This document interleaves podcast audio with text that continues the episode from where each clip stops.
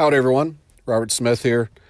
Uh, if you are listening to this as it drops, it uh, it will be Christmas Eve. So I want to take a moment and wish everybody a Merry Christmas, a Happy Holidays, uh, Festivus for the rest of us, whatever it is that you celebrate or don't celebrate. Uh, if you had just heard the prior episode, which also dropped today, we just wrapped up our eight Christmas movies that I have to see every year uh, series, our uh, hi- um, hiatus episodes that we're doing in between season one and rolling into season two.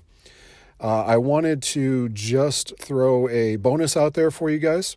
So, one of the the many Christmas traditions that we have in my family is on Christmas Eve, I have to read two different books to our children. Um, shout out to, to the kids. Um, I love you guys. And uh, those two books are, of course, How the Grinch Stole Christmas, which was all over uh, these uh, the eight movies that we had to see. So you're you're very well aware that uh, where that one holds a place in, in my heart uh, in regards to Christmas and the kids. Uh, but the other one is the the night before Christmas, the the classic story from there. So every year I I make sure on Christmas Eve before they go to bed, it's the last thing we do before uh, send them off to have visions of sugar plums and whatnot. But uh, I wanted to, uh, for just a little bit of a bonus, is uh, just um, do that for you. Uh, you know, maybe maybe your kids really like that story. Maybe they enjoy story time. Maybe you enjoy story time.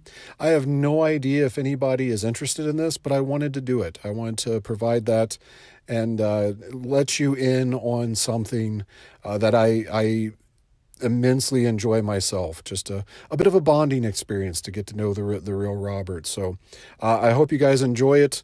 And uh, if not, hey, just click through to the ads. I appreciate the download, uh, and we'll see you guys a little bit closer to New Year's. But I love you all, and uh, I will see you on the back end. Merry Christmas.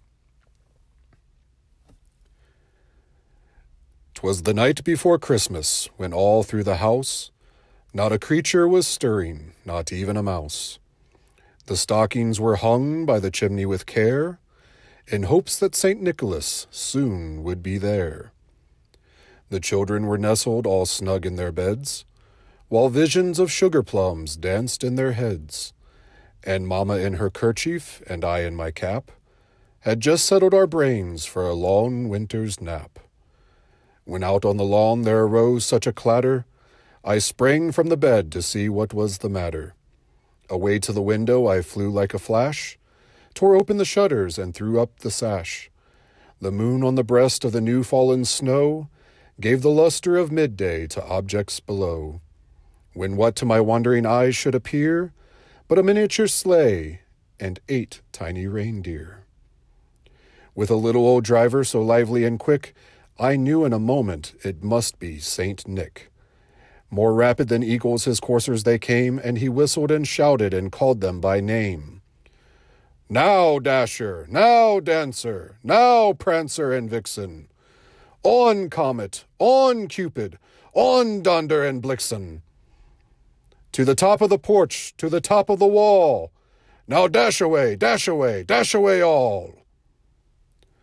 As dry leaves before the wild hurricane fly, when they meet with an obstacle, mount to the sky.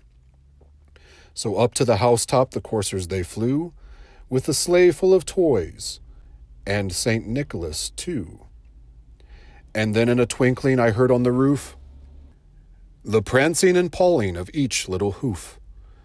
As I drew in my head and was turning around, down the chimney St. Nicholas came with a bound. He was dressed all in fur from his head to his foot, and his clothes were all tarnished with ashes and soot.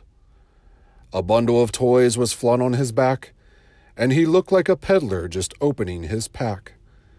His eyes, how they twinkled, his dimples, how merry. His cheeks were like roses, his nose like a cherry. His droll little mouth was drawn up like a bow, and the beard of his chin was as white as the snow. The stump of a pipe he held tight in his teeth, and the smoke it encircled his head like a wreath. He had a broad face and a little round belly, that shook when he laughed like a bowl full of jelly. He was chubby and plump, a right jolly old elf, and I laughed when I saw him in spite of myself. A wink of his eye and a twist of his head soon gave me to know I had nothing to dread. He spoke not a word, but went straight to his work, and filled all the stockings, then turned with a jerk, and laying his finger aside of his nose, and giving a nod up the chimney he rose. He sprung to his sleigh, to his team gave a whistle, and away they all flew like the down of a thistle. But I heard him exclaim ere he drove out of sight, Merry Christmas to all, and to all a good night. I hope you guys enjoyed it. Again, I'm uh, I'm putting this out there into the universe, uh, so hopefully somebody will enjoy it. Uh, worst case scenario, it'll be a reminder uh, for my kids, uh, my future grandkids, and and uh, nieces and nephews, and anybody that would ever want to to hear old Robert's voice um, doing that Christmas tradition. But it's there for you guys as well because I love you and Merry Christmas. Take care, guys. Oh, and as always, support your local podcast. Merry Christmas. Merry Christmas. Merry Christmas. Merry Christmas. Merry, Merry Christmas. Christmas.